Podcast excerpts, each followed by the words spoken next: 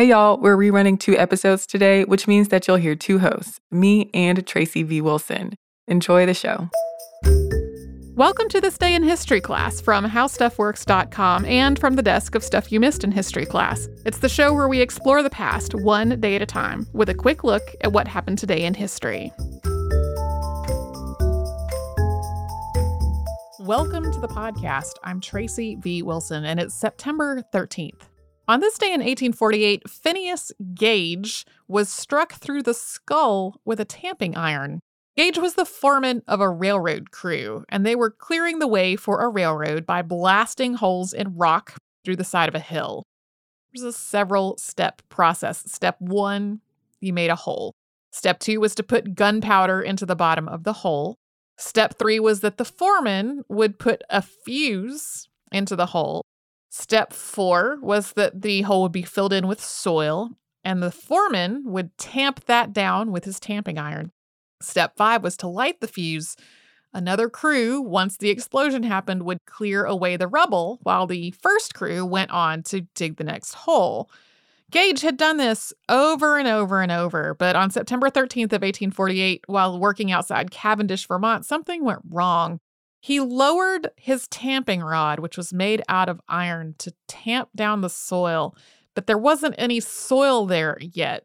So the iron struck rock and it made it spark. And when the gunpowder exploded, it drove the tamping iron up under his cheekbone, through the frontal lobe of his brain, and all the way out of his skull. It landed several yards away. It was amazing that he survived this at all. It was also amazing that he survived the recovery. The germ theory of disease didn't really exist yet. Nobody had a sense of how to clean a dirty wound like this and how to keep it from getting infected.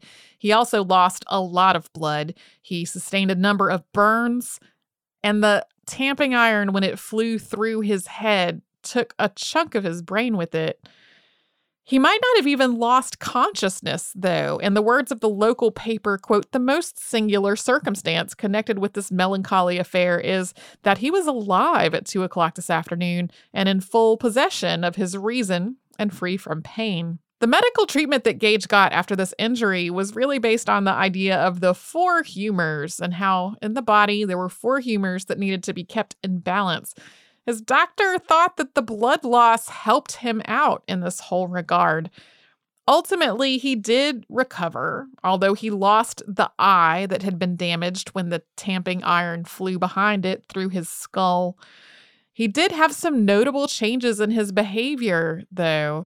He had been described before the accident as smart and competent and reliable, but then after the accident, he was described as fitful and irreverent profane, impatient, obstinate, capricious, and vacillating. His doctor, whose account may be a little biased because he was trying to get attention in a medical journal, described Gage as kind of like a child.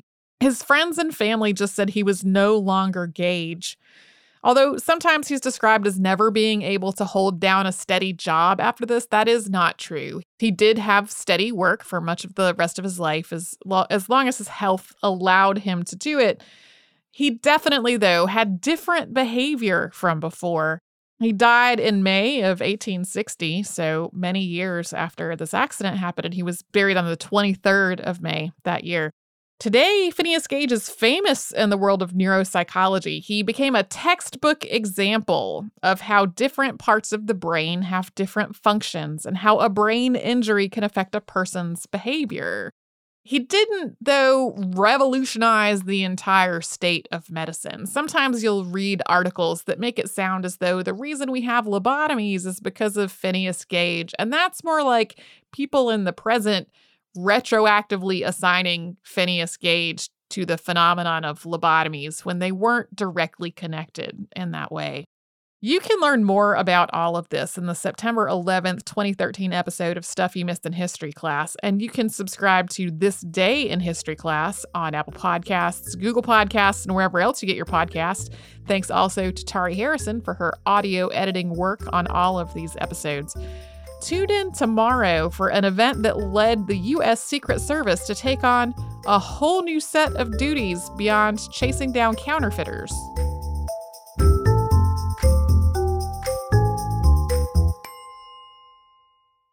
Just a quick content warning before we get started today. Today's episode includes mention of sexual violence, so if you're sensitive to that kind of thing, please skip this episode. What's up, everyone? Welcome to This Day in History class, where we bring you a new tidbit from history every day.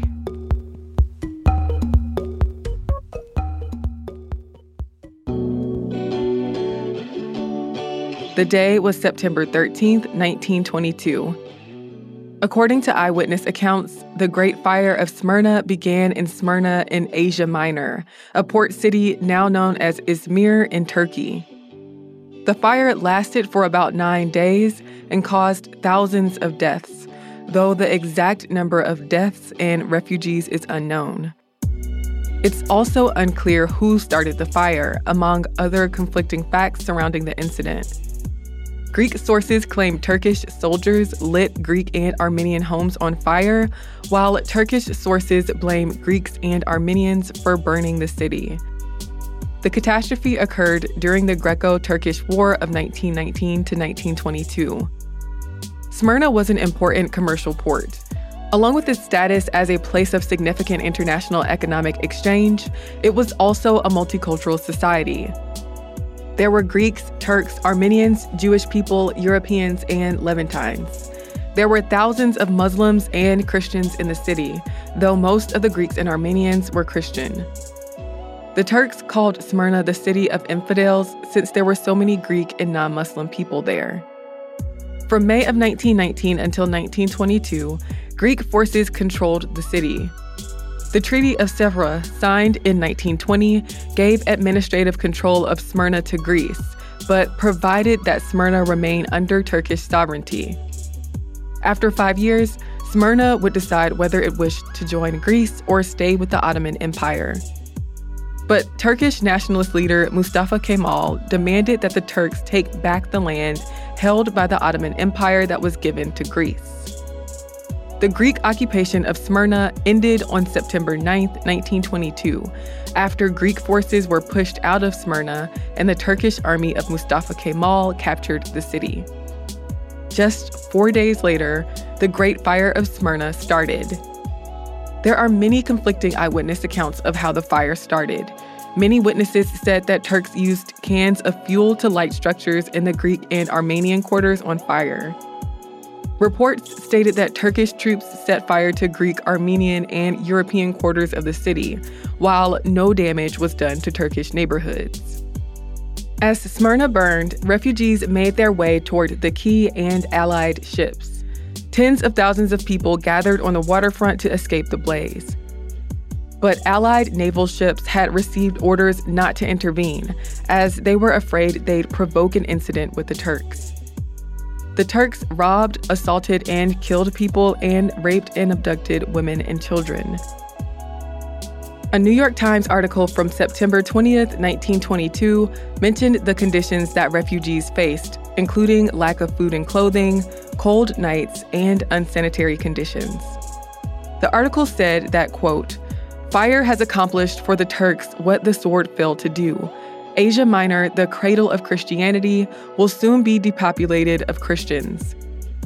Many of those in Smyrna who were not snatched from death by Americans and other rescuers are disappearing into the hills, some voluntarily, many by force. Others are dying of exhaustion, fright, or exposure on the shattered stone waterfront of the benighted city. International news reports, too, were biased. By September 16th, the fire had subsided, but violence continued against Greek and Armenian refugees. Mustafa Kemal declared that Greek and Armenian men between ages 18 and 45 would be considered prisoners of war, and many of them died or were executed. The first Greek ships sent to rescue refugees entered the harbor on September 24th. The Turkish and Jewish quarters of the city survived through the blaze, while the Greek, Armenian, and Levantine quarters were destroyed. Though thousands of refugees made it out of Smyrna, the port was destroyed. Some historians have said that evidence points to the Turks starting the fire to get the Greeks to leave the city, while others suggested the Greeks and Armenians started the fire to damage the Turks' reputation. The conflict caused a huge refugee crisis. The Treaty of Lausanne, signed in 1923, replaced the Treaty of Sèvres. Greeks living in Asia Minor or Eastern Thrace were required to return to the Greek homeland, and Turkish nationals in Greek territory were compelled to return to Turkish homelands. Modern Turkey became a recognized sovereign nation and replaced the Ottoman Empire. I'm Eve Jeffcoat, and hopefully, you know a little more about history today than you did yesterday. You can learn more about history by following us on Twitter, Facebook, and Instagram at TDIHC Podcast. Thanks again for listening, and I hope you come back tomorrow for more delicious morsels of history.